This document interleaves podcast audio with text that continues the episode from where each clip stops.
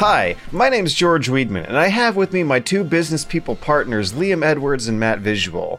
Hi. Hey. And today we're here to present a once in a lifetime business proposal. We have new numbers and new products to offer. That's right. When it comes to leisure listening podcasted products, we are the number four distributors in Kazakhstan, number nine in Costa Rica, and we're climbing our way up from 30th place in Greece. But what I'm here to talk about today is Dad Shirts by Dad, a sexy new merchandising opportunity for you and your customers to spread organic viral dad awareness so we can all penetrate our core market demographics together with a masterful design drawn by at zigpasta from twitter.com that's generating a measurable surplus in style and grace. We've got Dad and Sons t-shirts, Dad and Sons coffee mugs, Dad and Sons junior athletic racerback tr- tracks, tank tracks, Dad and Sons face masks and hoodies and wall posters and refrigerator magnets. Oh my god, I'm drowning in Dad and Sons merchandise. There's too much of it. It's everywhere. It's available from the TeePublic link in the description for 33% off. I'm choking. I can't go on. Can Oh. can you really buy all that stuff? That sounds amazing. You can. I can't wait to buy them at t-shirts.com. I already bought 10. That's teepublic.com teepublic.com. Can't wait. for for 33% off. Forward slash dad hyphen and hyphen sons hyphen podcast and a long string of text letters that you can find in the description below. Oh, it's it's it's a mouthful. Clearing out my bank account right now.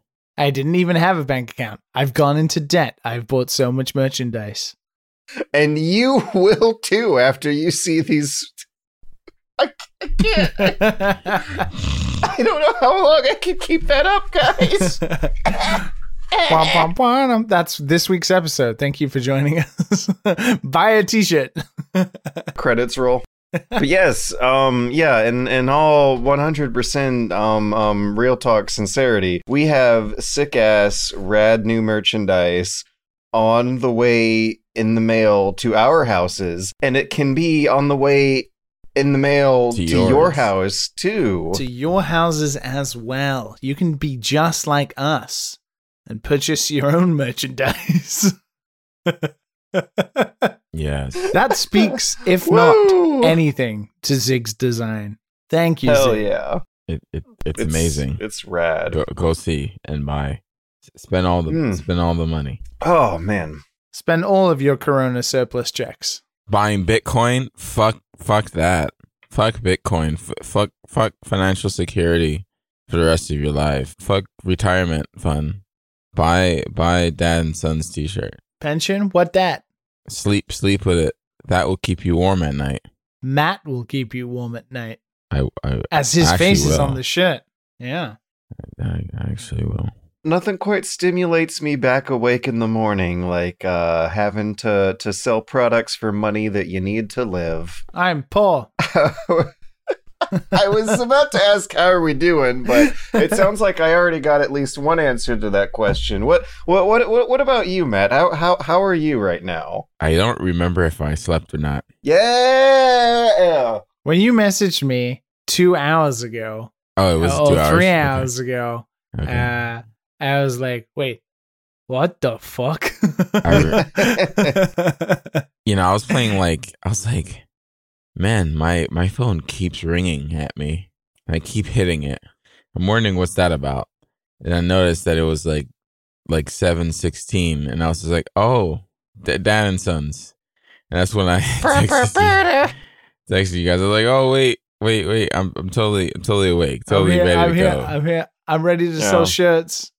I wake up at 7 a.m. every day, ready to sell shirts. Ooh. Definitely still drunk. I think like four hours ago I was taking shots. So let's go. let's, let's fucking go. I'm I'm I'm also rolling on 2 hours of sleep. I don't have as as good a reason. I'm Um, going to be lacking in two hours of sleep because of this podcast. I stayed up uh, playing VR games, so I would uh, have have something other than than one topic to talk about. But this week, I believe we all played games that we're eager to tell other people about. All freaking week, you guys were going on and on, back and forth with each other about about the latest Yakuza game. Like you guys are knee deep Fuck into it, and it sounds like you were loving it. Damn, I totally forgot how. Okay, okay, Yakuza. Oh, that's what that's what Yeah. you woke up here for I- to to r- rave is- and gush. We had to delay the podcast by a day, and Matt, I mean, it was Matt's fault, but Yes, it, it's Matt was like, fuck. Fault. Now I have to wait another day to talk about Yakuza. Let me see. Yakuza Seven. They hid. They hid the seven away because this is like brand new game. It's, in my opinion, nothing fucking like any of the Yakuza games. This is like brand new, shiny. I I've only played zero. I've only played zero for about uh forty five hours apparently. That's that's that's what Steam tells me. Forty five hours. I like I like how you preface that with only though. Only, 45. 45. E- Exactly, exactly. Because I played this current one for about sixty five. Whoa. So apparently- Holy shit. I I just hit 30 hours. Oh my God. I've completed Yakuza Seven. Oh. You did it? Yeah, I know. I, I know. I I, know. Leo was gonna ask me that. I know Leo was gonna ask me that. Hey, what, what- uh, how far did you get? I've completed that. I play the game like two hours every night, and that is like a lot. And like, I, oh man, that is amazing. That is amazing. Dude, well done. Since last week, I can't believe that. So, if anybody doesn't know, obviously I've talked about Yakuza for the past two weeks. I obviously my opinions are developing, and we're hearing them in real time. But Matt was like, "Damn, okay, Let me try it out. I'm gonna have to check this game out." And I was like, "Look, Yeah. you're gonna have a good time. It's different. You know, it's an RPG this time. The story is great." And you just went ham. You were like messaging me all the time, nonstop about like, "Wow, this motherfucking game." I had a fucking great time, Liam. I had a fucking great time. Is the final boss that like bleached Japan guy with the punchable face who kind of looks like Asian Ben Shapiro? I'm not gonna spoil a damn thing. Yes, that is the one thing I want to make clear because the story of Yakuza 7 is really fucking good. I don't want to spoil anything for anybody about that game. We, we we often talk about video game stories, right? Mm. Where it could be hit and miss, it could be just all right, which is usually I'm okay with like just all right. It just needs to finish good. This one throughout, this is the best JRPG I have ever played in my entire life. Wow. this game for me has to be game of the year. It's that good for me. It, I I didn't like just rush to the story. I played No. I played the mini games. I got like rank one in the business. Play some Yeah. some dragon card. I've played the bait like like the weird baby side quests. I I, I did did a, I did a lot of the, the the extra stuff, and I'm actually still going in and playing a little bit of the extra stuff because it's it's fun. It's it's actually Mm. like legit fun. They put a lot of time and effort into this game, and let me tell you, man, there's some love in there, man. There's got to be some love in there. That that game is impressive. Impressive for 65 hours. The story stayed consistently going all. o- It's not perfect. This game's not perfect, No. but it's goddamn well, like fucking near. I mean, I mean, it's better than a lot of the shit we've been playing for, for the last few years. I gotta say, it's, I mean, eh, you you get a certain used to a certain amount of garbage. Like I, I remember looking at a, a JRPG the other day, and literally it's played with oh, if if the girl has thick thighs and big boobs, like that's what that's what these dudes play these games for. And this is like okay, it's like all over the reviews and stuff.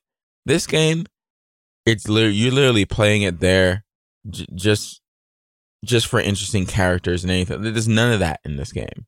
You know, not not to say that there, there isn't like some type of sex appeal, but it's it's like normal, normal stuff. Yeah, because that's that's that's kind of what like anime has become. Yeah. That's kind of what with certain JRPGs have become. I mean, if you play stuff for that, then you know, more power to you. I, I kind of I'm, a- Yeah. I'm a little bit of I like the normal shit. You know, I like the normal shit. This this game is there. This this game has like like Liam said, the serious and the outrageously funny shit. Just just stupid, stupid stuff, man. And somehow, somehow the stick the one that you just landing. Yes. Oh my god, the baby, the baby thing. Because the, there's something about what you mentioned last week about character progression, where literally, um, which is like it's not new to the Yakuza series, where like characters would downright be almost unforgivable at one point, and you could, you, it they kind of flip them. Not sometimes not even like all the way to like oh they're friends with you, but like you see a different side of it Mm. the backstory for a lot of this stuff is so interesting to me. It's so it, Like- it's not some one dimensional bullshit. Like it, it might be sometimes a little little nutso, but like I mean some some thought came came through this. And And and, for it to overlap over you. everyone's story, it's nuts. It's Mm. nuts. I can't believe a game like this. It, it's it's ambitious as hell. I've just got the biggest smile on my face. I, I I don't know what to I don't know what to do with my gush. It's hard not to gush about a game like this. All right, all right. So you didn't like the combat, right? I I actually prefer the combat. I never liked the combat in the old Yakuza games.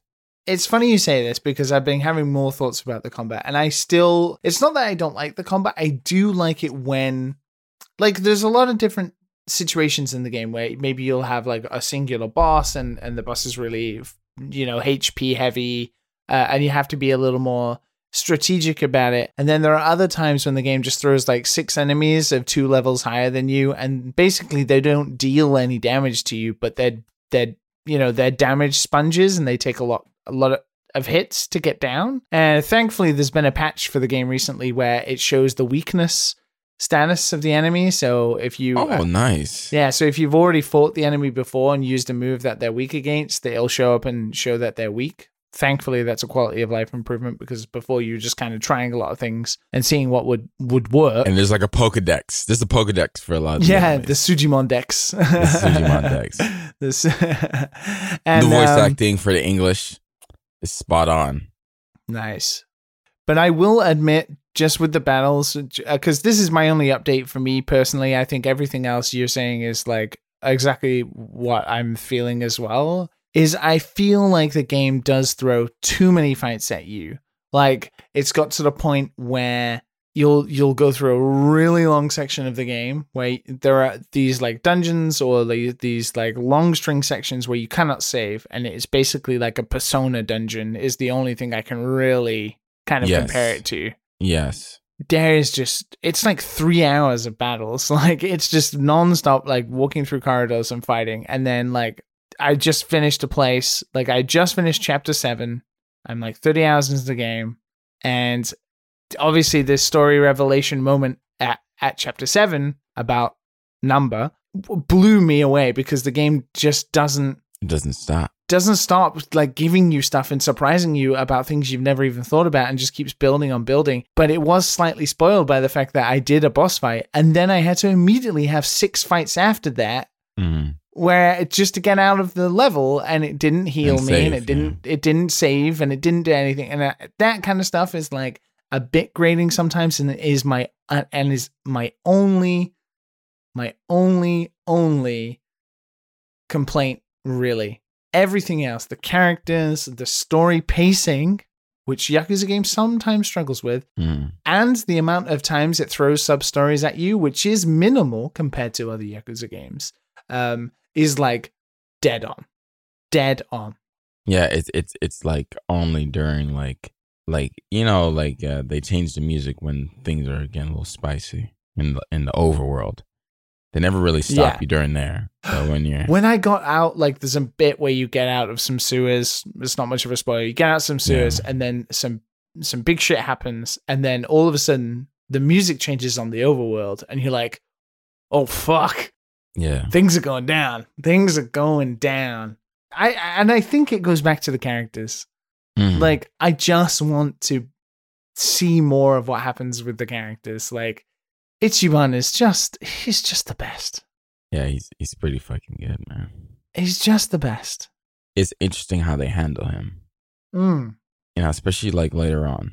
You know, because he's not he's not supposed to be like this perfect guy, but like they give him room to like be normal as well.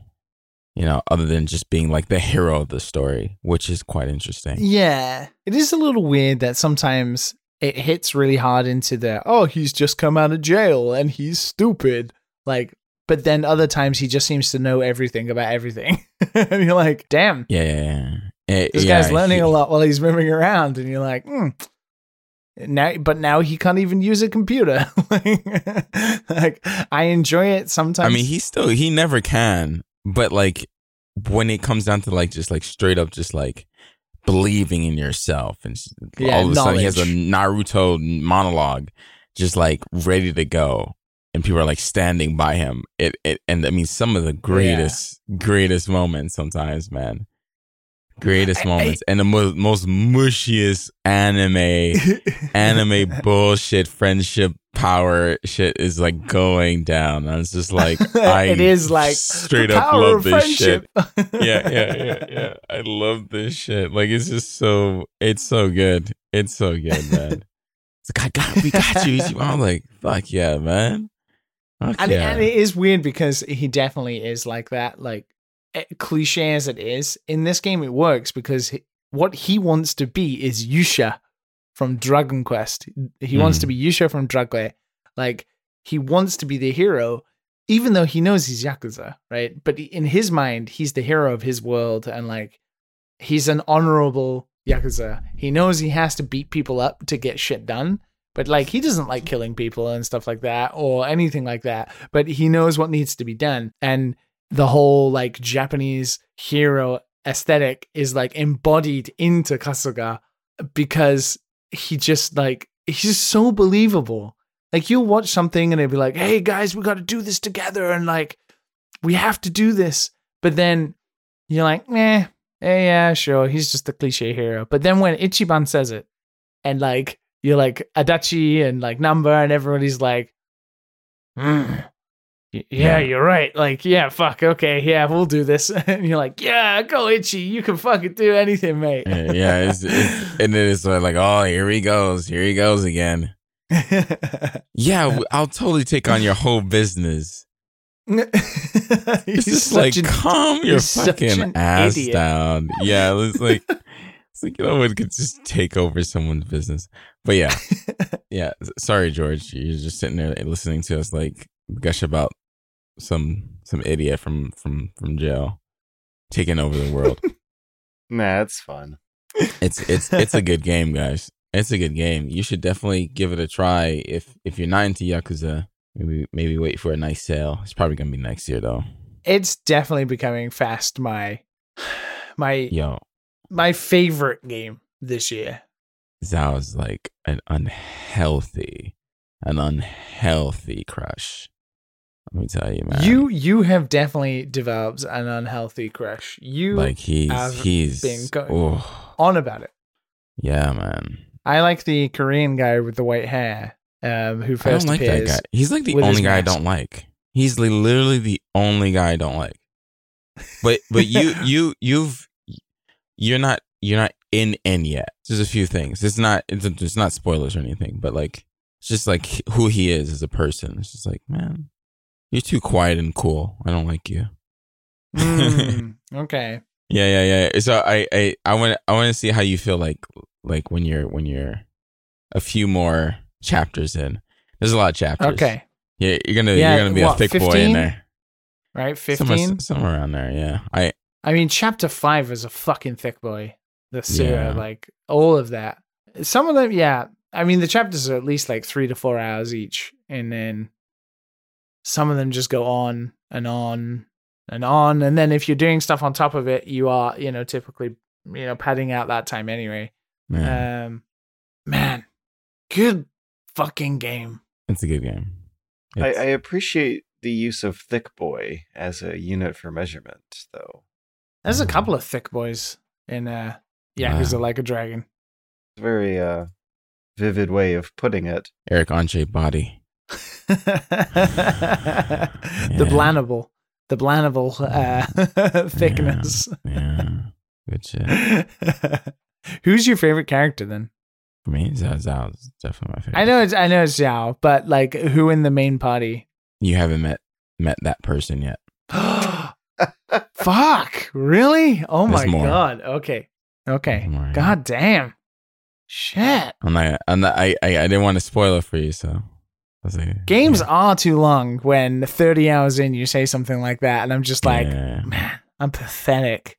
I am pathetic. Yeah, yeah, like fucking fucking chapter seven. He's thirty hours. Like that's that's the game right there. That's Mm. the fucking game. And chapter seven is halfway through. I think there's 15 chapters in total.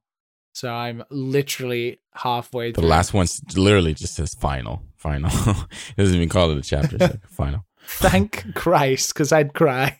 Yeah, I, I was like, damn, this game keeps going. So I did want to ask Mm-hmm. because one of the criticisms that a lot of the reviews about this game came out, and obviously I've just talked about it that there is a lot of battles. Towards the end, they say it gets worse, and there are just battles and battles and battles and battles. Is that true? Like, does that happen, or is it still seem pretty similar to the rest of the game?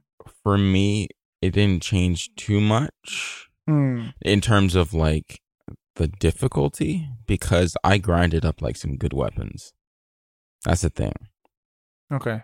like when you reach to the top of like the business you get like three mil each time you you like you finish like a shareholders meeting and like and then you can grind other like materials from other like the dungeon or like just a battle arena and stuff like that and i grinded up and leveled up a lot of the the weapons and stuff like that and it, it- you you quickly find like your team and like certain moves that you could kind of just work out. You know, I usually start with like a like a an area effect move that hits everyone. I stock up on MP. Um, Yeah, MP is real like- tough in this game. Yeah. Like, so that's that's another thing I wanted to ask, which is, did you experiment with the different jobs often? Because Not- I've no. changed jobs Yeah. once, and I Yeah. found it hard now to change back to old jobs because the you know then I have to grind them up again, and I wish they did just carry on. they're easy to grind up because of the higher level that you you reach. Mm. So like there's a point where you're like if your other job is like level 14, it will quickly go up to like a level 10 from level 1, like really quickly. Um and then it'll start to get a little grindy. yeah, but you don't unlock the skills like pretty quickly, right? Yeah, like around I think around 14 for each job. That's when you get like a lot of the spicy shit. It's uh 15, 15 14, 15, 16. A lot of the spicy shit. Like really, really cool stuff. Mm, so what what jobs did, what jobs did you uh, generally a have? lot of so the main ones a lot of the mains were, were were really good. A lot of the main ones. Okay. A lot of the exclusive jobs, yeah. Okay, so currently I have Ichiban is the uh the Hero. no, I changed him to the uh Oh. Breaker? bot no the bodyguard. oh, with the with the katana. Yeah, yeah, yeah, yeah, yeah, yeah, Yeah, yeah. bodyguard. Yeah, yeah, yeah. Yeah, with the with the katana. Then Adachi is like the the breaker with the with the police uniform and like the big shield. yeah, Um, he's pretty dope. Then obviously made magical girl out of Saichan, and then I kept Nanba as I've kept Nanba so far As homeless. as as He the him homeless, because his Gross. but then I realized that Sachan's like health things are way better than his, so I kind of Yeah. want to experiment with changing his job now, but I haven't yet. yeah, Idol. Idol's pretty dope. I think it maybe Idol is the one I have. Yeah, like the magical voice. Oh yeah, it is Idol, the one with the magical voice where she heals your whole party's oh, Whole whole health, Oh, hell. whole health. And if you give her a weapon that builds Yeah, MP she- from attacking enemies, she's so OP. It's crazy. she dances George and and heals. This game has a wonderful vocabulary to it for you guys to be saying the kinds of sentences that you guys have been saying over the past five minutes. Yeah. These are these are the kinds of sentences that, that only a video game would ever cause someone to utter. This like string of words. You're, you're talking about about changing your your jobs to uh to to level up your idol voice which heals your whole part and it's it's the cutest it has been the cutest thing listening into this you have to you have to change it at the unemployment office, George. Like which is the best Yeah. thing. You have to actually and and Hello Work is actually a real place in Japan where you go to ch- to get jobs. oh Oh no. it, it's so, so it's good. like it's it's really simulating the experience. Yeah. huh? It's like I'm really an unemployed Japanese man. Wow. Yeah, Man, I'm telling you, you can do anything with video games these days. The the fantasy sci-fi thrills out there just just the possibilities are endless and you guys ended up in the unemployment office. I, I really it is pretty dope. don't care about like politics and stuff, but I mean, George, there's there's enough there. There's enough. There's enough talk about it. Oh, like- oh yeah, yeah. That's what that's that's what was intriguing me when you guys were talking about it. How uh, how how how fun it is hating on Bleach Japan. but it's done in a way that's just not like just overbearing and and like and complicated. It's just it's simple, just like straightforward, not dumbed down, just kind of like complex in a way of just understanding, not necessarily in in like the way they describe it, which is great, which is great. When once they go back and like back in the days in 1968 there was this man and blah, blah. it's like okay all right now you're losing me. I need to go to sleep. I need to go to sleep. Yeah it's like not none of that but like yeah yeah it's it's it, it's dope it's dope. I like it. It's dope. Yeah um yeah yakuza is is great. Great game one of my favorites of this year hands down yeah, me too. Uh, even even only seven chapters in, thirty hours in, it's definitely. I just love the character so much, and like it throws everything I've ever said about storytelling in a game. And I I think I'm biased. Obviously, there's a lot uh, is so Japanese about it, but and it's not a video game story. It's literally like watching a Japanese drama. Like it's a Japanese TV drama that you just play in between the episodes.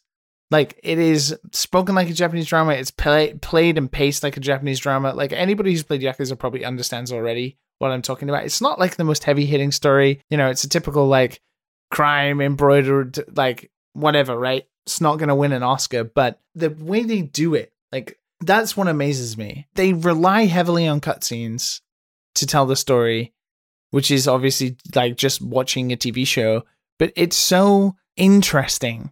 And every cutscene leads to something else and gives you so much, and you learn more about the characters and you learn more about the story, and then it drops little nuggets in front of you about like the stuff that's upcoming, and like there's a big reveal, and it's so well paced. And I, I, yeah, it shows that you can do it, just that you just need to stay away from video game stuff.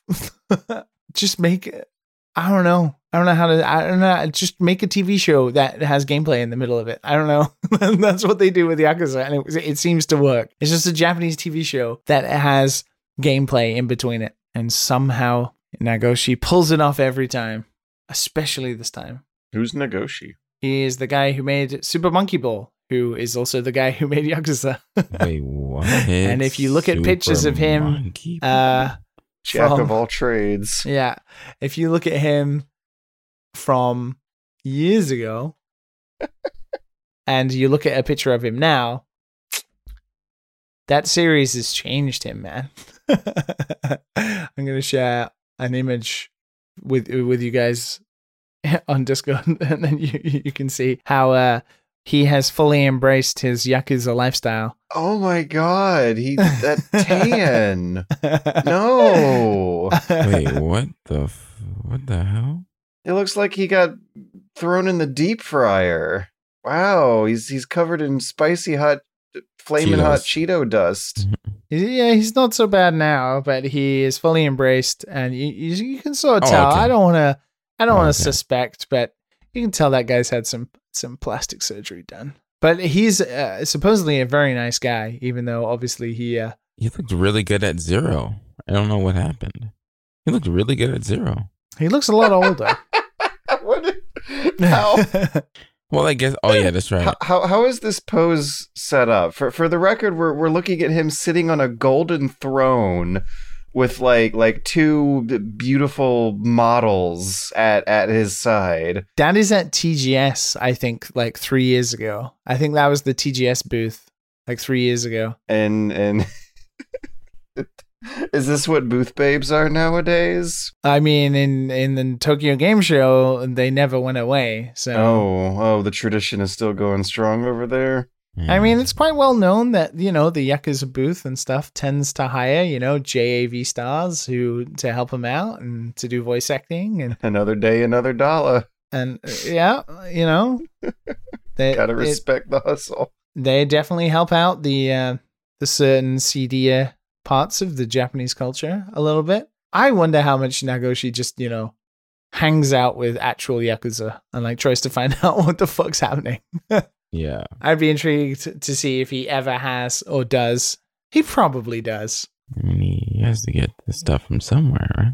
I mean, yeah, you got to get inspiration from. I mean, with Yakuza Seven, there's not much. It's not so much eh, that is embroiled in the actual like Japanese Yakuza so far. Like there is flavors, but not as heavy as like prior games. Like Ki- like you know, Kiryu is like full on like I'm the Tojo clan. I'm I'm a full on Yakuza. Like this is the Yakuza I- internal politics. Uh, this is definitely a bit bigger in its scope of a story and like crime that comes from stuff that out that are outside of the yakuza, but how the yakuza fits into all of that, and uh, you know, I think it's a bit bigger this time, Mhm. um, and it's definitely a bit more of a movie crime story than it, it has been in, in, in previous games. I think that I uh, wouldn't be rustling too many feathers by making the claim that to this day, one of the best pieces of writing and reporting on video games ever was an interview with um, two real life supposed Yakuza members around the time when Yakuza 3 came out. And they had this exchange over Kiryu running an orphanage, where one of them says,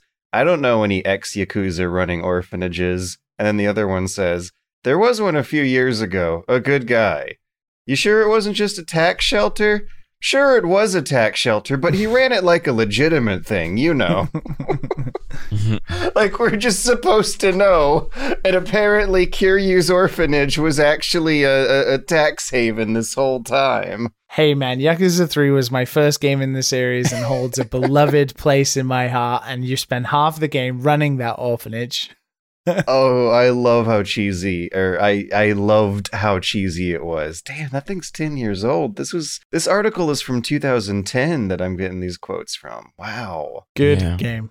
It's- Al- it's Also, really- just like wow, you guys went on for 30 minutes. I, I tried to stop. I tried to stop. I, I'm, I'm staying quiet. I've stayed quiet. I'm just like, I'm not gonna talk anymore. I wanted, I wanted to all pour out of you. I, I've been waiting for this moment all week. I mean, I could talk about Yakuza more, man. I could, this is so much to talk about. Like, it's a huge game, but I'm just gonna stop. You know, George needs to talk about his games too. You know what I'm saying? It's equal. Maybe we can have when I finish it, we can have a Yakuza spoil spoiler yeah. cast. Yes. like yes. I, I I I also do want to check it out. It does sound like like something I think I I really enjoy, but I think you would. I think there are times you'd have to grit your teeth, uh, just like you did with Persona, because there are times when it acts like Persona. Like it, it All right. It's not the same though. no, it's not. Not the same. yeah, it it it, it probably Persona is. whew, it's a different different beast. Let me tell you.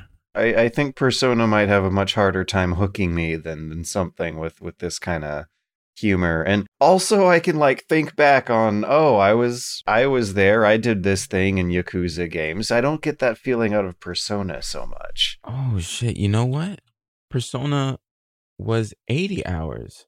Oh, never mind. I played a Wow. hundred and hundred and nine hours of Persona Four Golden. Well, uh That's that's that's that's a that's that's a big chunk more. That's like that's a quarter more. But like it's around the same amount. But I did I don't feel it with Yakuza. You like you just it just keeps going. That's that's all I can say. I it, I would have to go into detail about the story to like really really explain that. But yeah, it just keeps going. It keeps you interested. You know, carried on a stick, I guess you can say. Can I can I also just very quickly before we move on from Yakuza Mm-hmm. say how incredible the localization for this game is? Yeah, because this is the first English one, right? Uh, Judgment was in English too, but yeah, in terms of Yakuza Oh, uh, series, yeah, there's never been an. English voice actor for Kazuma Kiryu, I believe. But yeah, but I'm playing in Japanese. But in terms of like the things that they take from Japan and then localize into the English text, it's fucking amazing. Yeah. It's fucking amazing. Like Pound Mates is the greatest translation ever. In Japan, obviously, there are various forms of sex work in Japan that is legal and kind of illegal at the same time. One of them is called Deriburi Helsu, which is called delivery health, which I think you can go- do your own Googling about what that would mean. You know, you call somebody up who comes and gives you some delivery health. No. I, I feel like an image way. of Dr. Steve Brule might come up. In Yakuza, they call it delivery help, and it's people you call up to come fight for you. And they're at a menu that's called Pound Mates. Fucking amazing.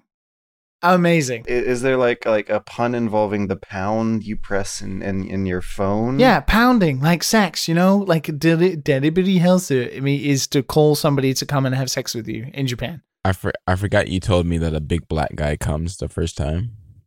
And Yeah, a I big know, black guy right? showed up on the roof, and I was just like, Adachi was like, "What?" Oh, because they pound your enemies. They pound your enemies, and That- then like, yeah. It's okay, fucking. I, am- I it's get just. it now. uh, there's so many things like that that are brilliant, and like, obviously in the story, uh, Matt, you know, like Adachi thinks he's like getting a girl, and you know it's going to be free and stuff, and it turns out it's not, but it is spot on. Um, for for people who want to play in English, go ahead, man. Go wild. Go wild. is absolutely phenomenal.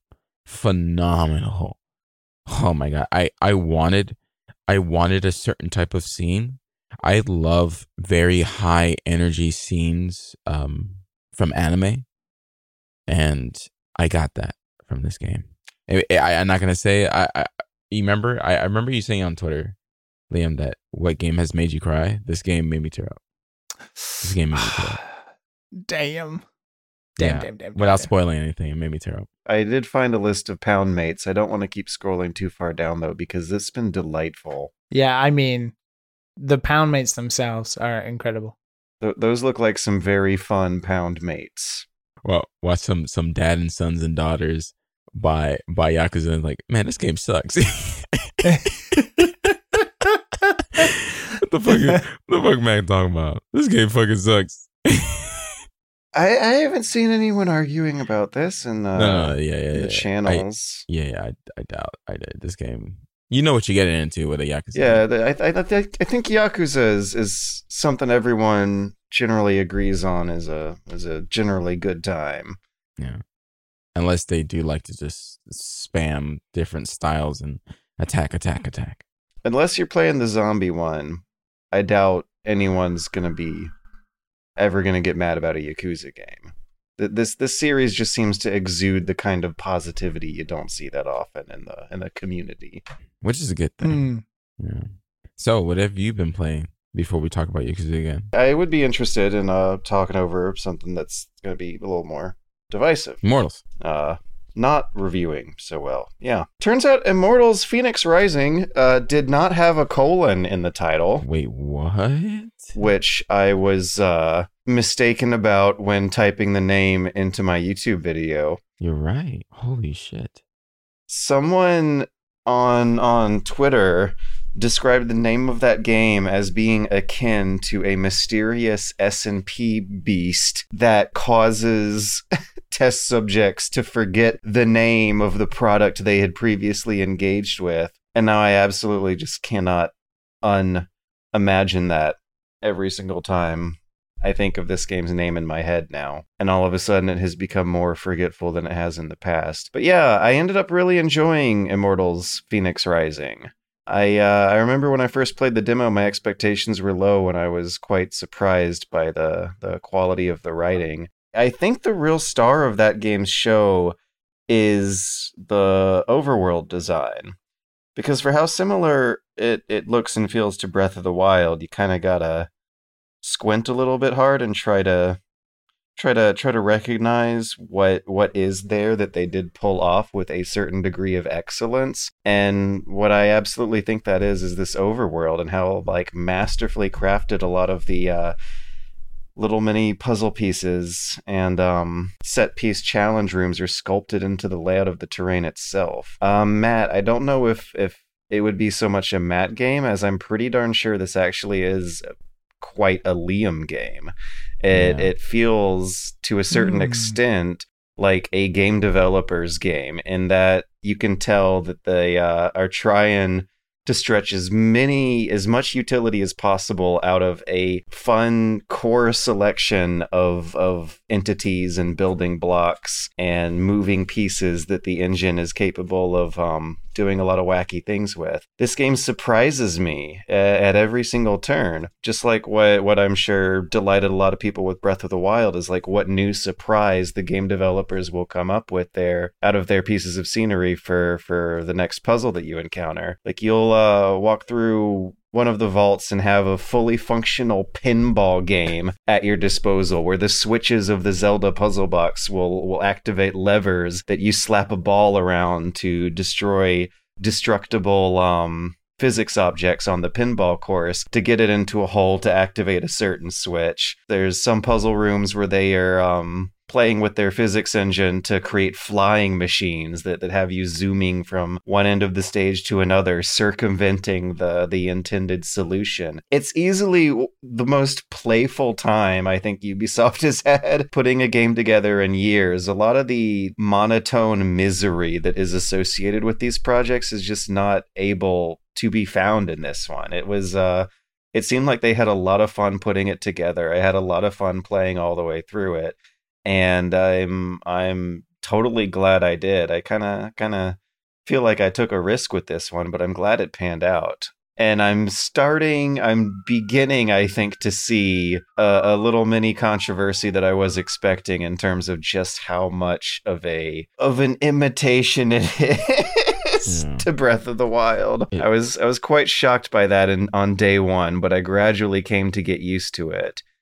And uh, lately I also experimented with playing with the compass turned off, and that really, really passed it over the mark to make it um feel almost like, oh, I'm playing Breath of the Wild 2 by a different name, by a different studio with with a with a chunk of a less budget than Nintendo's in-house studio would have. But if you play that game with the compass turned off and and you close your eyes and imagine, it does feel like you're pretty close to there. Like it might as well be the potentially upcoming Breath of the Wild 2 that uh that everyone's waiting on, or or or at least something to uh, definitely scratch that itch and and fill that gap and make that wait easier. Yeah, I, I yeah, I think you're right. Like, I, this might not be a like I thought it would be a game for me when I first saw it, and I was like, man, I want to play this game.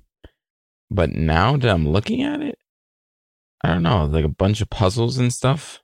Yeah, I I think I think the thing is is is that for for someone looking for a game that's more immersive and polished in the sense of the world building, it feels very artificial. Hmm. Um, and that's one of the things that I don't think I, I liked so much about Breath of the Wild that I'm just kind of like tolerating and holding my nose for here is that when you are um looking out across this beautifully dense overworld and seeing how how many puzzle pieces are sculpted into the environment, like they do stick out like a sore thumb. Every uh every, every switch that one of those cleverly designed pinball courses will activate will look like the same switch for the whole game from beginning to end. The uniformity of a lot of these moving pieces is You're, you're totally climbing up towers to scout. Like that's that's still a thing. So Uh, not so much here. Uh, okay, Breath of the Wild had one big tower per regional chunk of the map, and I want to say there were like eight of those regions. In this game, there's four. mm, So technically speaking, like like in terms of climbing up the tower, then pressing the use button at the top, you're only gonna do that a handful of times in this game. Th- There's a lot of verticality involved with the exploration itself that I think is fine and fun, and no one's gonna complain about. Where it's all player driven, you're not following icons, you're doing it to get better visibility on on a uh, way to a waypoint that you set yourself. I I do think that it really does nail that Breath of the Wild feeling of carving out your own path on the way to your own little mini adventure that has an objective you put in your own head instead of the game throwing the icon at you. And that's where I easily had my most fun with the game. Mm. More so than the main quest was was combing the map over for some of these objectives with um the compass turned off made it an absolute delight to play. Totally recommend it as a sales game to to pick up later on definitely for Liam too. Hmm, interesting. Um, I mean, I watched you play it for a little bit, and it looks interesting. It looks like a ki- it basically looks like the type of Assassin's Creed game I'd personally like. I just, I definitely just, I'm at the point where I do not gel with Assassin's Creed games. Like, I played Valhalla for like three hours, and I just, I was Just so can't get into bored. Yeah. You just might want to be a little wary with that comparison here because it is a lot more like Zelda than it is Assassin's Creed. That's really the point of reference. Well, that's the thing is also another. I, I think I saw on Twitter today was a video that somebody made, which basically compared. It was three minutes long, and it compares like the different parts of Breath of the Wild, and it is uncanny to say the Yeah. least. Like animation Yeah. frames and animation is exactly the same. There is no doubt Yes, that they would just like looked at Breath of the Wild and they were like, "Yep, we're gonna do this, but we're gonna make it Greek." I don't know why people are copying Breath of the Wild. Is that bad to say? Like, I just don't. I don't understand why. Like, it's not like Breath of the Wild was like this revolutionary game because it, in my opinion, it wasn't. I don't understand why Right. people are com- like. I don't get it. Uh, money. Yeah. Uh no, I, I there, like uh, from an open world perspective, Breath of the Wild was revolutionary in terms of like we had literally years of Assassin's Creed and like open world games that were nothing but like UI and mini maps and like and and like icons on a map that you just went to and did stuff. There was no like organic expression of like exploring a world and like you were able to climb everything so you could you could ignore the rules and you could just try to get to every nook and cranny on the map without being either hitting an invisible wall. That's been done before, has it not? I feel like it's been done before. I mean, in small uh, That was Assassin's Creed's big revelation in 2007 was climbing all over everything. But it wasn't though. It was so full of icons, and like the map was. I I disagree with that. I think Assassin's Creed was a cool stealth game that that featured in an open world, but its open world itself wasn't anything to write home about. Whereas I would argue that everything about Zelda that was in Breath of the Wild was the worst parts of it. The shrines kind of sucked. The you know the big uh whatever they're called, the big animal spirit things. I forget what they're called. the divine beasts. Yeah, the divine beasts. Sorry, those are the temples. They suck, but everything that is new to the Zelda series that Breath of the Wild brought in, like the organic nature of exploring and and the way that game is designed map wise, was what made it revolutionary, and that's why we're seeing games like this and Genshin Impact that steal those things because the traversal nature of it, in terms of like the opening your uh, wind sail in in Breath of the Wild and, and floating around from high points and using the stamina to climb stuff really was quite like nobody had really done that before or played it. Eh, Maybe in small sections here and there, but it wasn't like the cohesive piece it was in Breath of the Wild. But now, obviously, we're seeing games Well, off the back of that that are open world games be like, ah, shit, we can't just make like an Assassin's Creed style open world. We need to make a Breath of the Wild style open world because that's obviously what's gelling with people more. So Assassin's Creed, Shadow of the Colossus, uh, uh, just like Just Cause had you swinging like Spider Man. and and Just it- Cause mixed in there, like just just It's Breath of the Wild was an amalgamation of a lot of a lot of stuff. Yeah, a lot of things. See, uh, this is where I disagree because I ca- like I, I think with those games, like uh, if you're thinking about Spider-Man or something, you can swing around the whole of New York. But when you get to the ground level, there's there's nothing right? It's just people walking by it, it feels like you need to be it's almost like the the i was playing forza and when you stop to look at the environment you notice all of the repeated textures all of the repeated stores because you're driving really fast throughout that game all the time. So there's there's no need to spend that time to detail those areas. Same with spider-man same with just cause. Like just cause is a separate thing. I think that game itself did a lot of especially unique things that was like on par with like red faction guerrilla and the kind of awesome stuff they were doing in terms of destruction but like shadow of the colossus right it's still like very linearly Mhm. sectioned off where you go because that's where you're supposed to go Yeah, well, yeah, I'm not saying that it's like like that in that way, but it's like an open, empty world because like, and and not to talk about we're spending too long on the old ass game, but like it's just Zelda, like it was just an open world with little stuff to do. Like that's basically what it was. Like that's that's it. Like there's there's nothing to it than than that. And I don't I just don't feel I like that's that's just- I- revolutionary at all. Like at all.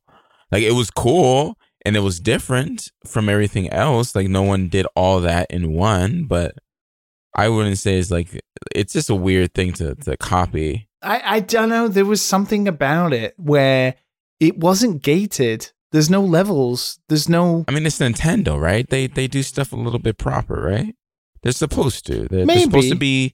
It's supposed to be like a Zelda game. is Supposed to have this polish and stuff. That I feel like it's Mm. it's more it's more Zelda than it is like more like oh this is a revolutionary game. It's more like oh wow this is like nice like good looking art style and yeah. and the grass looks great. Like you know, it's just it- it's that that feel, that game feel that you get from them doing something like this than it is. And that, I think that's a big thing, right? You add that to everything. Right, right, right, right. As cheesy it is, uh, Breath of the Wild does feel like you're kind of in nature. I don't think it feels like a video game world, personally. And I think Mm. that's part of the revolutionary part of it. When I look at Phoenix Immortals, I'm looking at a fucking video game world, right? Like, that's what I'm looking at. Like George says, it's like a very densely cluttered Yeah, yeah, yeah. you can see the different areas. Like nowhere in the entire world looks like that, right? Mm. I like that so much better than the big empty deadness. Yeah. But then, but then it doesn't feel like you're discovering anything. So when you do discover something in Breath of the Wild, I always felt like that was really exciting, personally. Whereas in Phoenix Immortals Rising, I know I'm going to walk 10 feet and there will be something. It's my problem with Assassin's Creed. It's like, it is a video game. wo- And this is why I think uh, what's smart about Assassin's Creed is they set it up that it's the Animus and it's like uh you're going back in time. It's kind of like a video game, blah, blah, blah, right? Because it is. It's a video game. It's designed to be like a theme park for you to walk around and kill people and get a quest and then, you know, carry on your adventure. That's fine. But with Breath of the Wild, it wasn't like that at all. And you had to find those things for yourself. And when you found or discovered things, um, and nobody told you about it, or and there was no markers on the map. It felt like you were discovering things. And Shadow of the Colossus, like Matt said, is another great example of this. You were finding things out organically. That was what was quite revolutionary about it. I think you take the kind of gameplay style of Shadow of the Colossus and then you open it up into a big world like Breath of the Wild's Hyrule Mm. you you're going on an adventure where uh, yes there is a lot of empty space. I, I don't disagree with that. But when you find things and and you choose a point like you choose a high point and you're like I wonder what's up there. There, there must be something up there. And you spend like 20 to 30 minutes trying to get on top of it trying to scale it and climb the world and basically bend to your will. And then you find there's like an Nothing. old dude up there there's like an old dude up there who, you know, is like lost or something like that. And you send him on his way and you help him out and you're like, God damn, that felt so good. That was why Breath of the Wild, I think, was so special. And I, I can see a lot of what the Immortals is trying to do in terms of just like the pure mechanics of Breath of the Wild, the climbing, the flying, the, the world itself. But like the, the the genesis, like the DNA is is is lost. Poor George. Dude, you're killing me here cuz cuz you haven't played this It's absolutely organic in every possible way to describe the word. It's the same loop, it's the same process. You go up to a high spot, you see a bunch of cute shaped terrain. Some of them look more interesting than others. You look at it in a first person mode that they call Farsight, and you put a pin down there, feel around, some icons show up, and that is how Breath of the Wild Hmm. Teases you into going on your mini adventure in the distance as well. And and here it just happens faster. Every every one of the uh, little puzzle or combat arenas that'll be built into the environment will be built in denser. So once you're done, you're like already looking at the next thing that's keeping your interest on the side. There's no downtime to it. There was so much downtime in Breath of the Wild where I was just holding down that sprint button and holding forward forever. In Phoenix, like you got to pay attention to the terrain more. It's a lot more rugged, and that makes traversal both more interesting and faster. There's more stuff going on on a second per second basis, and the overworld design harkens closer to the older 2D Zeldas than it does the 3D ones. And no weapon durability as well. There's no weapon durability. Yeah, Which but that's one of the things that I actually game. didn't. Automatically. I, I'm, I'm, I, I, I. of all of all the criticisms I had for Breath of the Wild, that's not one of them. My my big thing was that Breath of the Wild was lacking in in side quests that made the world feel alive, and that the world felt way too big and spread out to also feel alive. Which amazes me. And I, I don't know if that's just like a gamer thing because like that is like instant gratification I just don't need. I get bogged down by that. Like I really wish games would either make meaningful side quests or just get rid of them. Like just fucking throw them away because I don't care. Where I play a game like The Witcher 3 where it makes me care about the side quests. It makes me care about those because it gives me like a like an origins point about it like the guy whose daughter was stolen by like a cave troll or whatever. That I'm fine with. You make me feel like I'm not deviating from my main quest. You make me feel a part of the world that I'm helping or I'm gaining something. Side quest for side quest sake, like collecting things or just talking to people, just fuck off. You're bogging Yeah. me down. And I just want to finish the game in most places and enjoy what I'm here to do, which is the story you've set up and the world you've set up and all of these things. I don't give a fucking shit about side quests. I really Like I cannot stress it enough. And it's one of the things I do like about Yakuza 7, which is the sub stories are so minimal, uh, but they are they're good. re- They're really But small. they're yeah. minimal. Yeah. They're like 50% less of other Yakuza games. And it doesn't stop me from enjoying the main game, which is the reason I'm here. If you're not to like give me, I, I don't want to be pushing block puzzles around or, or like holding balls up and like dropping them in holes just so I can get like a chest with a new piece of armor. I, I just don't. I want to like experience a world and like uh, try interesting mechanics and then experiment with those mechanics. But then it's progressing me towards my goal, which is to finish the game. Like that's how I feel. And maybe Breath of the Wild is just a very good example of that because that's what that game did. And this is why games like Assassin's Creed and uh, those games never get finished by the majority of players because they're too long. They have too much content. I mean, let's go. We can go into the fact that you know this is drawing into the cyberpunk thing, right? Cyberpunk. They're, they're saying, oh, wow, look, you know, it takes 180 hours to finish everything in the game. It's like, how much of that 180 hours am I even going to care about? How much of that? And how much if you take a sliding scale, right, of like quests that are good and quests that are bad, how many of those side quests fit around that bad because they're just making content for content's sake, right? And that's my problem with these big open world games. And why something like not necessarily Immortals Phoenix Rising, because I actually do like the look of it, but I do feel like it's missing the discovery and exploration. From what I can see of gameplay so far, I obviously haven't played it. You're right. I just wish we could stop focusing on like content instead of quality. There is a reason why these games have such high non-completion rates. Like you haven't even finished Assassin's Creed Odyssey and you spent like 7 weeks playing it and you didn't finish it. Yes, you enjoyed your time, which is great and that's all that matters, but you never finished it. And I feel like if the, like a lot of the subquests hadn't been there or the, or the additional stuff, more people would finish that kind of stuff. And obviously all of the production goes into main story campaign stuff. So most people ex- don't experience what is the high quality part of the content. I don't think that's a particularly good trend. And that's maybe why mo- a lot of people played Breath of the Wild and finished it. Like, I don't know. Just throwing it out there. I don't know about Immortals Phoenix Rising from what uh, some of the things I can gather from you playing and also other reviews is that there's a lot of like additional puzzle stuff that is very simplistic. Like you're just pushing blocks around, you know, you're pushing some balls, you're firing some arrows, but it is repetitive content that just gets you additional loot or upgrades but it's not like driving the narrative or uh, not even the narrative just dri- the driving force to get you from point a to point z which is the end of the game right what the I thi- fuck, dude? Oh my god.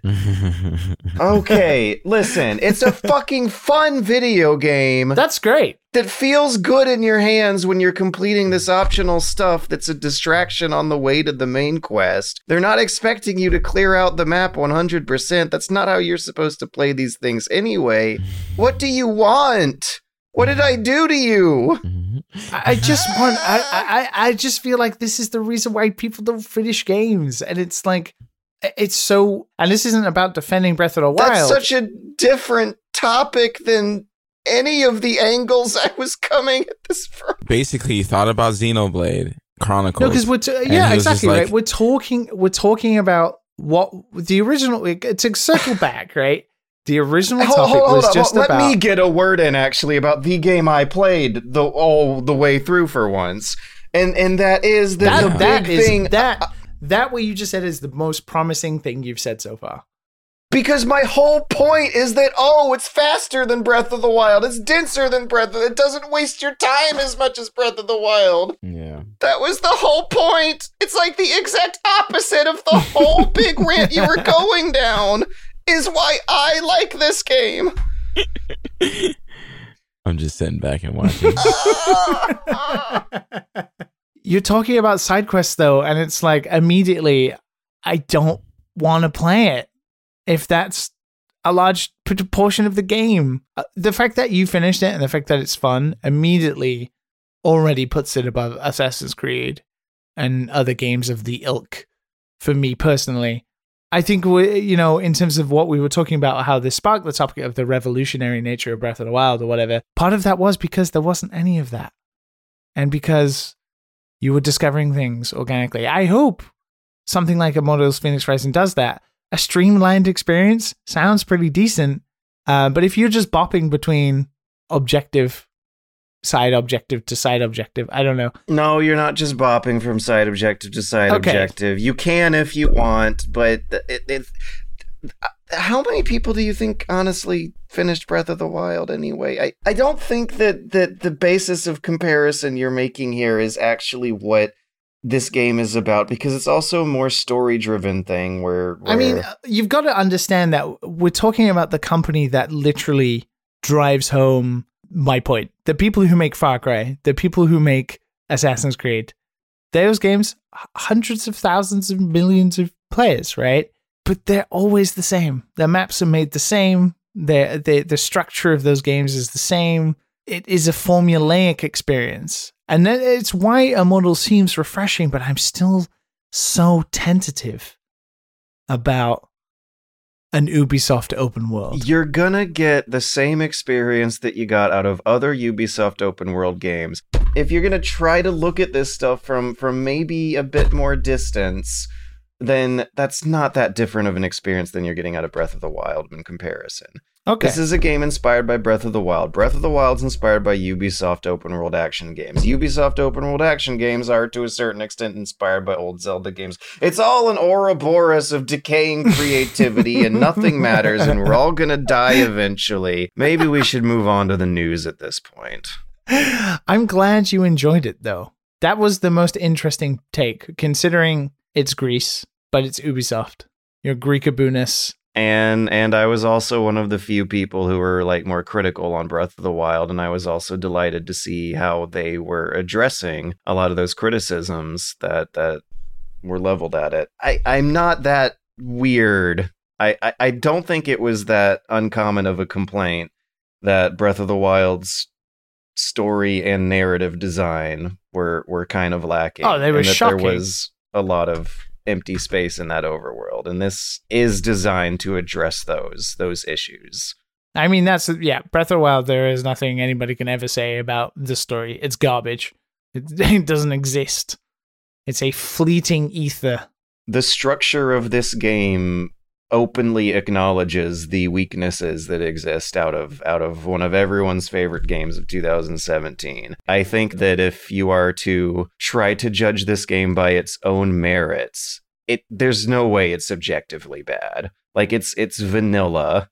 It's it's super derivative and copycatty, but there's there's no way this thing's objectively bad. Vanilla's not objectively bad. It's just it's just vanilla. Well, the the reviews seem to say that is it is exactly what you're saying. A lot of people like it, right? Like IGN gave it like an eight, right? Yeah, it's a it's a totally fine eight. Not your game of the year. No, I still think I had the most childlike wonderment with Star Wars Squadrons. Uh, the highs that I was getting there were just just still higher than than being like pleasantly surprised at a uh, pretty darn good Zelda clone. Squadrons was was of a game and genre that you don't get as as frequently as that. Mm. A, a genre you don't get as many doses of as regularly over the years as, as Zelda type experiences. I mean, with Genshin Impact and Immortals, it is kind of interesting to see like that three year to four year dev cycle where things that were a couple of years ago now coming like, oh, okay, so th- this is what we're in for. And it happens, you know, with Dark Souls, where it took maybe two or three years after Dark Souls came out, where everyone would start making Souls likes, and you're like, oh, okay. It makes me wonder how much was changed with Assassin's Creed Odyssey as they went through, because there were some bits of Odyssey that felt definitely Breath of the Wild inspired. Um, like one series of side objectives were like riddles that you uh that you follow that uh definitely remind me of some some shrine unlocking riddles from Breath of the Wild. Mm. Anyways, Oh, sorry. Just one last thing about Immortals I wanted to ask actually, which was how are they like? uh, How did you like the character art? Like the world looks really pretty, but the character art, I'm struggling a little bit as Mm, well to get over. They too. look like Facebook mobile game Mhm. characters. It's it's it's a little dreamworksy. The big problem I have with the characters is that they uh, don't have very expressive animations for many shots of the cutscenes. The vibe of the cutscenes is way too close to a serious Assassin's Creed game for how cartoony and expressive they look like they're designed to be. But a lot of um cutscenes will be stiff, arm wavy characters looking at each other and talking at each other fairly monotonely before the camera cuts back to the other person who will deliver a fairly similar performance right back at you again. Mm. Uh, they they have cute moments of, of some expressive animation, but there is clearly clearly a budget on them. It's it's one of those games where where people look awkward when they when they talk at each other instead of natural and uh, motion captured and elegant and efficient with the writing, like like you would get out of a a AAA first party console exclusive kind of experience when whenever they need to cut to cutscene. Uh, It's not Uncanny Valley, uh, but it's like, ew. kind of getting the vibe that some characters have a face that is too big for their head. They have, you know, what are they called? Those like really creepy looking dolls, like porcelain dolls Mm. that you'd find like in an old lady's house. They look a little like that. Maybe that's why they're so off putting. Definitely a little creepy. I, I, I, I- I can see I can see that. They do kind of look like they want to eat the camera. Interesting. Rated M for mature. There are two ways to wealth and power. Either you're born with it, or you take it. This world is ours for the taking! Assassin's Creed 4 Black Flag. Get 60 minutes of additional gameplay only on PlayStation. Did you have on your bingo 2020 card of all the crazy apocalyptic events that would happen this year, a potentially probably ethically valid reason to boycott SNK because it's now being sponsored and invested in by a murderous authoritarian theocratic regime in in a country with a long history of human rights abuses. I mean, considering F1 is scheduled itself to be in Saudi Arabia next year, and WWE also did their own event in uh, Saudi Arabia last year, it seems like people working with the Saudi Arabian government doesn't seem to be like a thing that's going to stop anytime soon. Oh, I hate this so much. The surprising thing about this story is the fact that the uh, the guy wants to buy SNK. like, why SNK? So the crown prince of Saudi Arabia, uh, a, a man named Mohammed bin Ma- Salman. Mohammed bin Salman, has uh, arranged to purchase a 51% stake in SNK, which will make him the majority shareholder. Previously, it was majority funded by some Chinese companies that um, were seeing a lot of value in, in pushing the characters off to, to mobile games and, and previously in some pachinko efforts. There's a lot of SNK mobile games now. Yeah. Yeah, this is this is a guy whose name I recognize because of a news story from 2008 in which he ordered the killing of a journalist who was critical of his regime. And that ultimately means that whatever money he makes is making the world less safe for journalists. And that's not a cause anyone should be willingly, knowingly supporting. So how how are we going to separate the art from the investors here? We we've talked before about separating art from artists, but this almost feels more serious and more dire, like the stakes are higher with with this problem here. It begs to question, though, with stuff like Tencent and the Chinese government, though, is that also a similar situation? I want to say there's more distance between the Chinese government and Tencent than there is between The actual. the Crown Prince's charitable foundation buying a video game company as as an investment instead of a charitable donation. I'm I'm assuming that the big man here is making money when SNK makes money. So gross. Am I gonna have to boycott King of Fighters 15 now because of this? Nah. I don't know, dude. I don't want to get chopped up in an embassy if I start making more serious journalism stories later on when I'm in my 50s, you know? hey, if you give if you give the latest SNK game a bad review, you never know what will happen. That's one way to raise your meta Metacritic score. God, this is so bad. This is I uh man, playing video games just kind of just kind of feels dirty in 2020 to so many levels. Like on on one hand, you don't want to support developers who who crunch their employees and sexually harass their employees. On the other hand, you don't want to support developers who uh chop up and murder journalists. Well, I think SNK are not going to be doing that. I mean, SNK is still going to be a Japanese studio. SNK's investors. You don't want to be supporting game developers who are supported by people who might use your money to chop someone up and and and throw them in the trash bags in the dumpster outside if they say something mean about their government. Let us know in the comments. Are you going to be boycotting SNK because it's being funded by Saudi Arabia now? Uh, Can- that's- cancel the world. Cancel everything. Everything's canceled.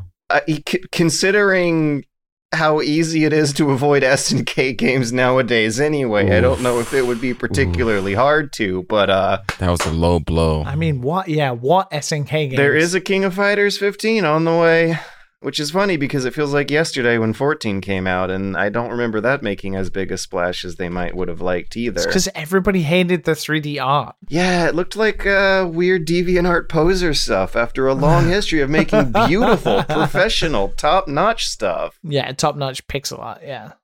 In better news, um, a company's done something that makes them far easier to support. Uh, Square Enix has made work from home permanent in in Japan, which is funny because I read through the full press release and saw a lot of places that look like might be asterisks here to account for uh, the work culture. The company is going to be designated designating each employees as home based, which means working an average of at least three days per week from home, or office based, working an average of at least three days per week from the office. In general, all employees and uh, executive officers are going to be designated as home based, but division heads will designate some positions or invid- individual employees as office based as dictated by the nature of the work involved. I think this is great. Yeah. Well, personally, for the Japanese progress in terms of like one of the things that is tough is balance, right? But imagine all of a sudden you start working home three days a week, even when COVID's not here. How much that must revolutionize, especially considering Square Enix is in Tokyo and you're traveling or you're commuting on the Yamanote or whatever local trains every week. It seems surprising that this starts in Japan, of all places. I mean, we've seen Bungie and we've seen um, uh, who's the other one? Uh, is it Microsoft or Apple? Mm, Told their employees don't have to come. Twitter. It was Twitter. Sorry. Yeah, you know, employees can just stay working. Hmm, yeah, yeah, I do remember that. But in terms of like a big Japanese corporate company going uh, and doing it, uh, is pretty amazing. And I would expect that in time, more Japanese companies will start to do this. I don't know about video game companies because that's still a tough one with in terms of being creative and everybody having to work together and have meetings and all that kind of stuff. But it should be adopted more often. I think just in general, the fact that even if it's two days a week, especially in Japan, people miss out on seeing their kids grow up and they miss out on th- so many things. I think it's a really good idea for a Japanese company to be like, hey, just stay home for two days a week and, you know, work, do your gambare and work at home, but also have a life uh, where you're not spending three hours commuting every day, which, as we all know, is completely soul sucking and sucks. So that would be that would be nice. Based on what you've experienced over there, do, would you expect other companies to be following up from this and, and following suit with their own? Expecting no, because it's Japan. Um, but I hope it kickstarts it. Uh, you know, as weird as it sounds, the traditional video game companies here, Nintendo, Capcom, Square Enix, uh, you know, they're big traditional Japanese companies, and when they do stuff, other big traditional Jap- uh, Japanese companies also do it. It's not like in the West where you know a video game company can revolutionize the American business way, right? But in Japan, it can happen. If Capcom, Capcom's like if if anybody doesn't know, like one of the tallest buildings in all of Osaka is the Capcom Tower, right? Like these are famously important, big traditional companies in Japan, and when they do stuff, it's big news. Yeah, and and Square Enix is like more than video games over there. Like they're in, Yeah. they have their fingers in a lot more pies than they do in the West. Yeah, yeah, yeah. Exactly. So uh hopefully it does. I mean, it'd be great if Capcom did it as well, but only time will tell. You know, the longer COVID goes on, the and and uh, how the vaccine situation is sort of working out, it could mean that it's the right, just the right thing to do for now. Um, whether Square Enix in like a year's time when we're talking about it again, they're just like, eat it, and, and it didn't work. I mean, that can still happen, right? I imagine they reserve the right to change it again if it didn't work. Matt has uh totally Matt did conked die. out. Matt's Matt's just just Matt's working from home. We allowed we allowed him. snaking his way to to bed back there. Um, he's he's telling us his internet is out, but I think whe- whe- whether or not that's uh that's that's that's the truth is more questionable than than the reality. We're gonna we're gonna move on to questions and wrap ourselves up out of here.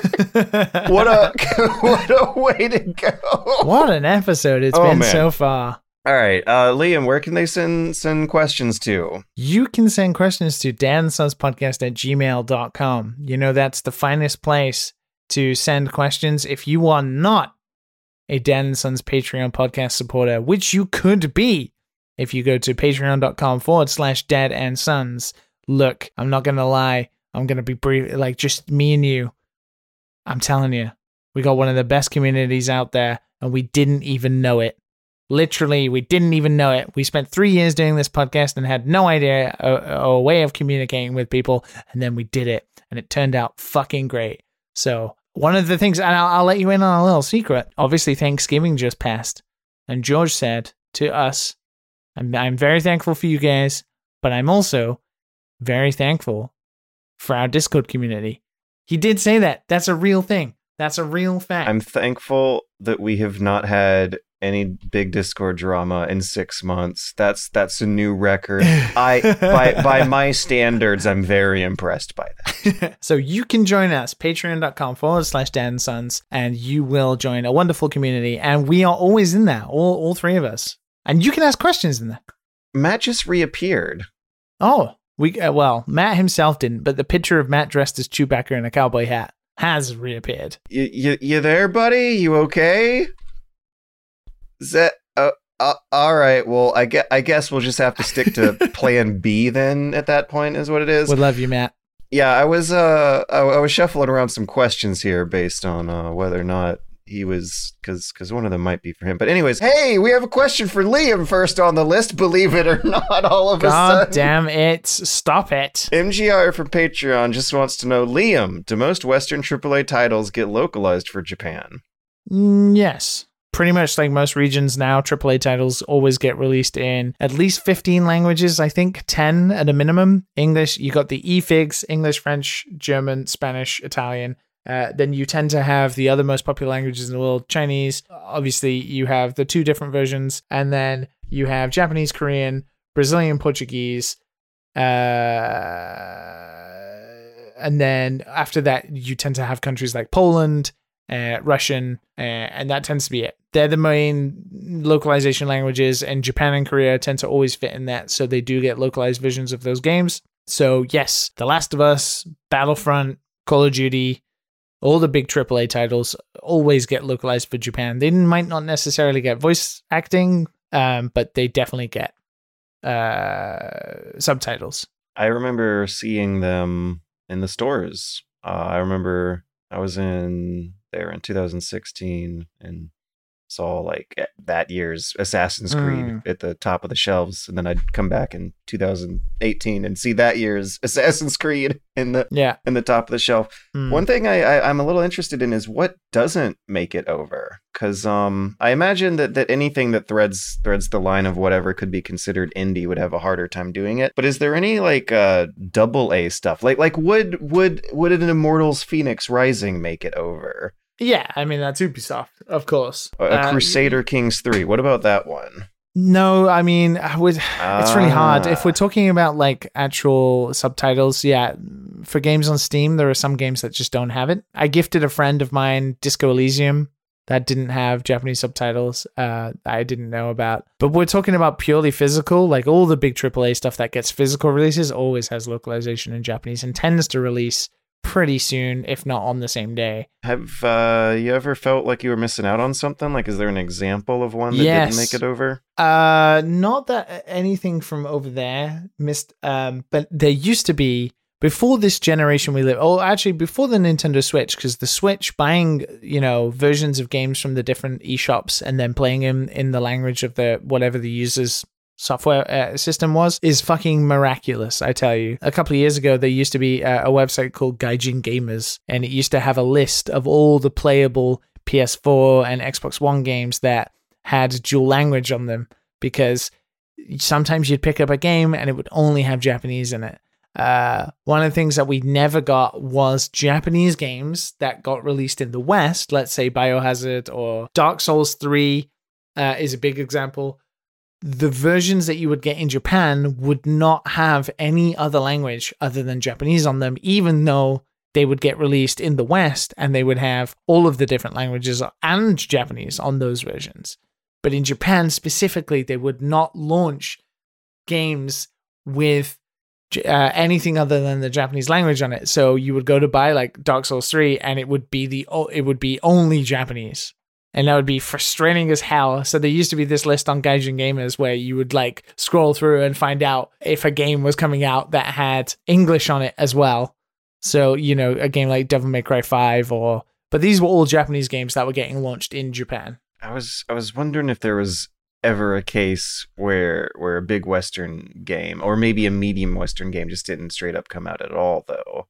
Definitely up until PS3 generation, I really think, uh, from what I can gather, Japan didn't get some stuff. Like, I don't think Japan got Halo for a while, um, for obvious reasons. Oh, because Xboxes weren't Yeah. popular. And and you got to think the 360, right? I, I think there were some games that just got missed, but then games started taking off in Japan that were from the West, like Minecraft took off, Battlefield and Call of Duty, PUBG. is hilarious. uh, all of those games. Picture. Yeah, they uh, they became huge sellers in Japan. Like like the most Undertale, egregiously American games of them all. Yeah. Soldier shooting. Yeah, but then you know everybody loves the really Ooh. egregious Japanese games for years and years, so it's kind of just like a bit of payback, really. Yeah, it just doesn't seem like uh uh you know an, uh, they they don't have that exotic appeal to them. Hmm. I think I I think you'd struggle maybe with games like Hitman or something like that. If Hitman got a physical release, I think maybe that's the type of size and type of game genre that maybe Japan would pass over on or wouldn't get it. But then you know. Square Enix used to own IO, so I don't know. I honestly don't know. In this right now, like in this day and age, everything is region free. So it well, actually, I, it was a pain in the ass to buy Yakuza Seven. So, uh, yeah, well, yeah, there you go. What what what Uh, about the David Cage stuff? Was that big in Japan at all? Like uh Detroit and beyond? Yeah, yeah, those games came out here. Yeah, sadly, Japanese people had to be subject to such. Wonder how they how they thought about it because they they they sure are big on like barely interactive visual novel type Hmm. products as it is. So I wonder I wonder what Japanese reviews for uh western narrative experience type games compare. I wonder how they how well they could well they put up with that oh, stuff. so I actually found a uh, an interesting thread from Resetera from a couple of years ago. That is the 270 top games never released in Japan, according to GameFAQs. How convenient. And the number one is Star Wars Knights of the Old Republic. That's a shame. Curse of Monkey Island. Little Big Little Big Adventure uh, Little Big Adventure 2. Oh, I thought it was Little Big Planet for a second. No. Day of the Tentacle. Oh, oh, oh, actually, oh, this is so funny. This is so funny. I literally had this conversation the other day with a friend about Guitar Hero and Rock Band. Are they Guitar Hero and Rock Band never came out in Japan because they had Guitar Freaks, which was in the arcades, which was what Guitar Hero was inspired by. So those games never launched over here, or they did like in later iterations. But like I was talking to my Japanese friend, and I was like, "Oh yeah, Guitar Hero is like you know it's such a good time," and, and he was like, "You mean Guitar Freaks?" And I was like, "No, Guitar Hero. You know, at home you got to play you know, Guitar Freaks at home," and he's like, "What? What?" So that never came out. Do you think it was a copyright thing or a uh, they didn't want to compete with that market thing? probably didn't want to compete with that market. I mean, they basically stole Guitar Freaks and then made a made a home version of it. Guitar Freaks is Guitar Hero. That's what it is. Like it's absolutely exactly the same. The guitar is the same. The the you know the the fretboard that comes down is exactly the same.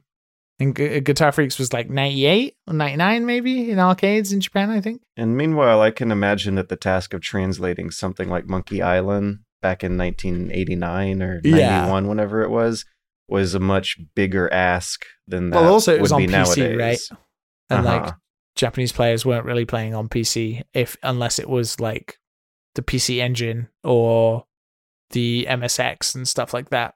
Oh, they, they they they they sure had their their their PC porn games, but uh, not not Mm. not not the same platform as as what There's we definitely were a lot of doing over here. the, the South Park, The Stick of Truth, never came out here supposedly. Um, Wonder why? Psychonauts never came out here I'm sure they have their reasons. For some reason. Football Manager 2009. That. Oh yeah, they like baseball in Japan. That's right. well, they love soccer as well, but I think that that's maybe only in the past 10 years or so. Pill- Pillars of Eternity never came out in Japan, supposedly. I, I am noticing that the common thread is that these are games with a shitload of text. Yeah. You know, Call of Duty, you can just be like, mm, here's gun, shoot the gun. Just translate whatever gun is in Japan, and you've got half the script done right there. So another question from Patreon comes from Jordan W. They say, "I'm 28 years old with zero Nintendo nostalgia. How the hell did that happen?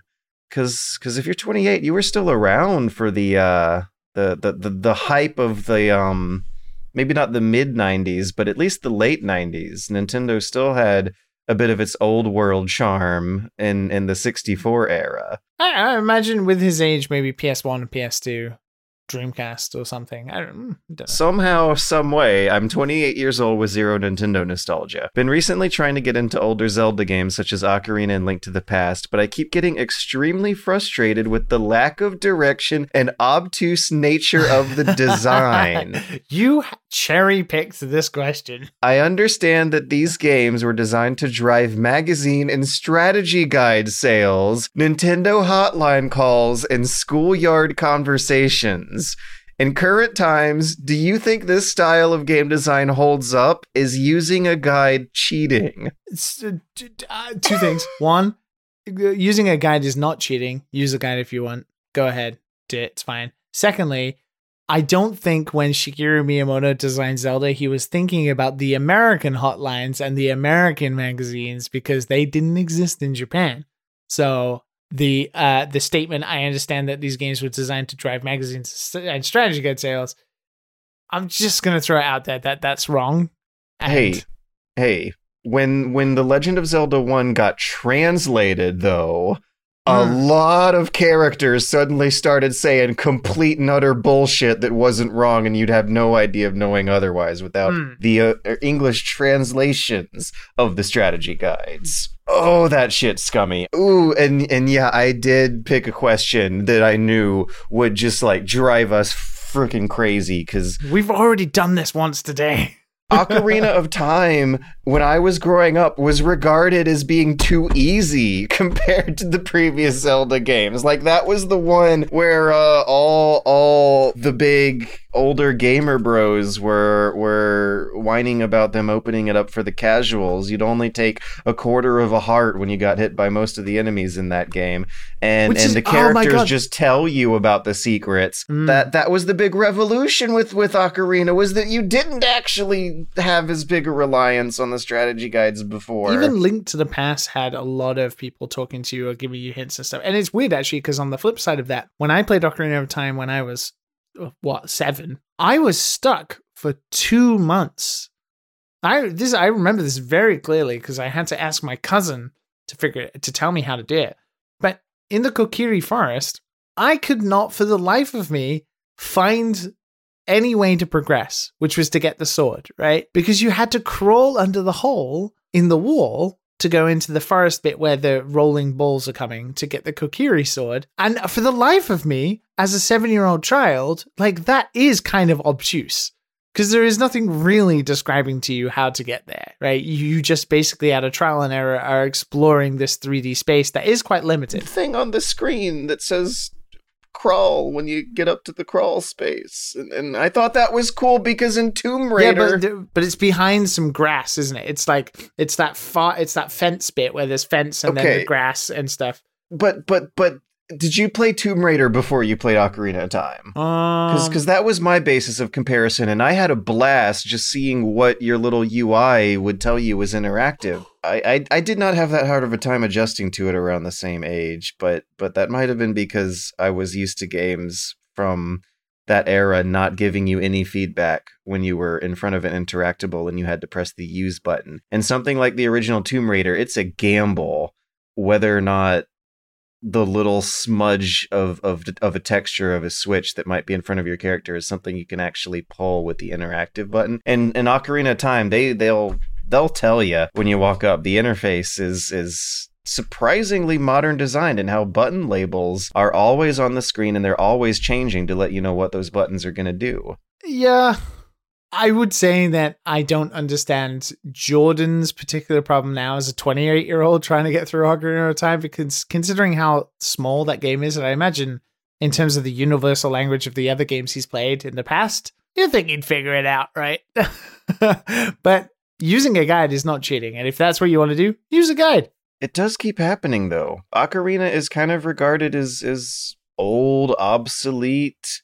Obtuseness, and I, I I would like to know what that perspective is like, but I have that game so deeply burnt into my memory. Which is so weird because I think Majora's Mask is infinitely more obtuse. really, Like I understand that's the one that everybody thinks is cool to like now, yeah, and I think Majora's Mask is fine. But that is that is just so out there. It's so so out there in its design and also in its structure. I have no idea how ten year old children found out how to time travel back and figure shit out like in that type of way. It is that is obtuse. but it was heavier on the dialogue. And between those two games, as a kid, I actually did use a guide for Ocarina more than I did in Majora. When I was a kid, I only used a guide to get the side quest stuff done in Majora, but I I I, I did use a guide for the standard moments of Ocarina, like the Water Temple and and one particular puzzle in Dodongo's Cavern where you throw a timed bomb up in the air. That had me stuck Yeah. for days until I looked it up. But for Majora, Majora was smooth sailing for me when I was young George, little George. Hmm, interesting. Having having characters tell you stuff was a revolution. But I think that I mean, as for as far as you needed to get through, I mean, you literally have the meme owl after you leave the Kokiri Forest that tells you about Hyrule Field, and it's like a fucking eight-page essay. And then if you accidentally press yes, you have to listen to him say it all over again. Like Yeah, there's literally a meme about a guy, an animal that tells you everything to do in the game. You know, I think I've seen one successive playthrough in recent years. One moment that also always gets new players is when you have to wear the mask to the guard in Kakariko who opens the gate for you if you have the key. Okay, that yeah, yeah, yeah. that gets a lot of players too. That's another one. Yeah, no, I I can understand stuff like that. There are some there is some stupid stuff, right? Like even playing the ocarina for the Zora to make him fucking move over, right? So you can go to uh, yep, right. Yep. There's dumb How- shit like that. How do fish butt cheeks make that noise? Where where does the noise come from? I have I have questioned the logistics of this for 20 years. Miyamoto, please explain to us the physics of of that. Who is your Foley guy? the great Zora mystery of 1998 needs to finally be put to to a rest. Like this episode. The last time I played Ocarina of Time was the 3DS version about 10 years ago. In reality, that Oh, was the last time I played it through from It start to finish. It hurts. The 3DS knowing that version was really good. old. The 3DS version was really good.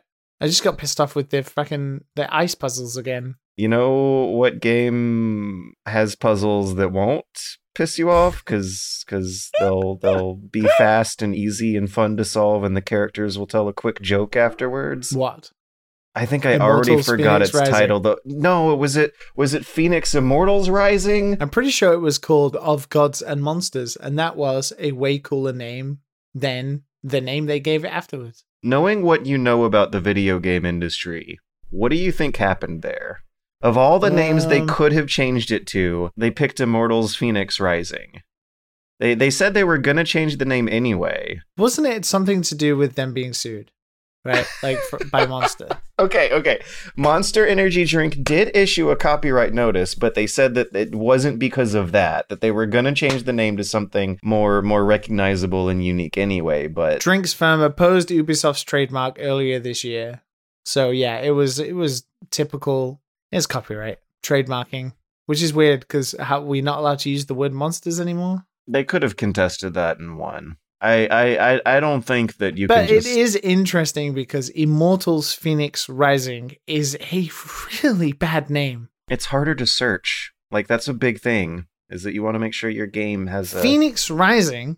Okay, is misspelled intentionally, so that makes it harder to search for too. I can live with that name though. Immortals, even better. Generic, but generic titles are fine.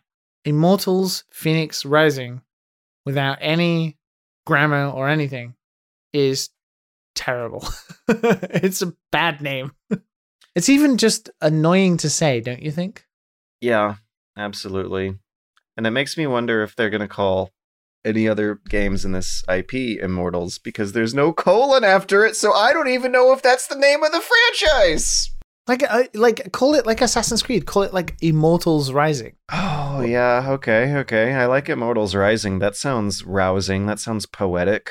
Yeah, um, Immortals Rising. Yeah, I think that would have been the best one, if that's what you were going to stick with that text for. But okay, now I'm gonna have to play this dumb game, aren't I? God damn it! I'm trying to finish Yakuza, and like Cyberpunk comes out in like ten days, and like, ah. There's some intelligence to it. I think you might be pleasantly surprised. I know after watching you play it that I would have some fun with it. I still don't think I will ever get over my my Ubisoft issues with their open world design. The player doesn't need to be there for it to finish. The world just exists with markers and icons like a theme park world in it all the time. I'd be interested in hearing your thoughts, particularly on uh, if you toggle that that compass on and off. Like I've done that in a lot of games, and I Mm. think that's actually one of the things that made Breath of the Wild less thrilling for me. Is that I've I've I've experimented with that stuff for for years, and actually genu- generally depends on depending on the game, of course. But I do generally prefer having having less and less HUD helpers on my screen as as much as I can help it. Definitely, I am a big fan of like minimal HUDs. Or just give me the required information. You don't need to tell me how many herbs I have in my pocket. You don't need to tell me. you're you're gonna love at least this observation I made, and that is that once I did turn the HUD off in Immortals, it suddenly made a whole lot of sense to me. One of the reasons why Breath of the Wild does look the way it does is that it does make more HUDless navigation a little cleaner and easier when there's solid colors on the screen Yeah. it, uh and and the interactables like if you a crafting piece won't get lost in the grass if it's huge and chunky and a different color than than the grass a contrasting color at that oh, okay. the okay. contrasting primary colors of this of this art style that they clearly ripped off really really does help with the HUDless navigation stuff anyways we just totally talked in a big circle Yeah. If you like side quests, but you still somehow made it this far, I apologize. You enjoy. we side quested Yeah. to the end I I have issues. we we zigzagged off the main quest on our on our way out to the end of the podcast here but uh we'll we'll we'll be back in a week with uh more questions that that you can feel free to send to Dan and Sons podcast at gmail.com Or join the Patreon. and uh, also take a look at our shirts while you're at it if you're thinking of spending money on us um definitely open up a tab of shirts alongside the the various other options as well Mm, i say shirts but i ordered a poster damn. i ordered I a mean- hoodie Yeah, I was very tempted by the mug.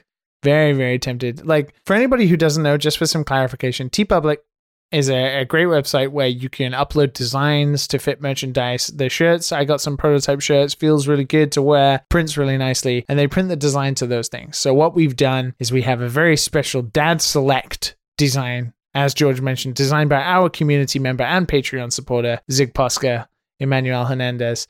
And it is just my favorite design. Like I'd be being biased, he it, he nailed it. he really really accurately captured my musculature and in the the good shape Mm. I'm in right now. the The sheer horror in your face is very.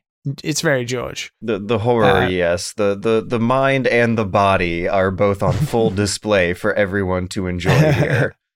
And um, there are two variations: a color variation and a black and white variation. And the different T-shirts and, and hoodies and sweatshirts you can buy, you can all have different colors. So I have I've personally picked up two different color T-shirts and also a sweatshirt uh, in black and white, and I cannot wait for them to arrive. And right now, TeePublic is having a thirty percent off sale uh, across the whole store, so you can just fucking buy a mask, buy a mug, buy a hoodie, buy a sticker, buy a poster, and then send us pictures of you wearing them, and and we'll we'll we'll smile. We'll share them so that we can sell more.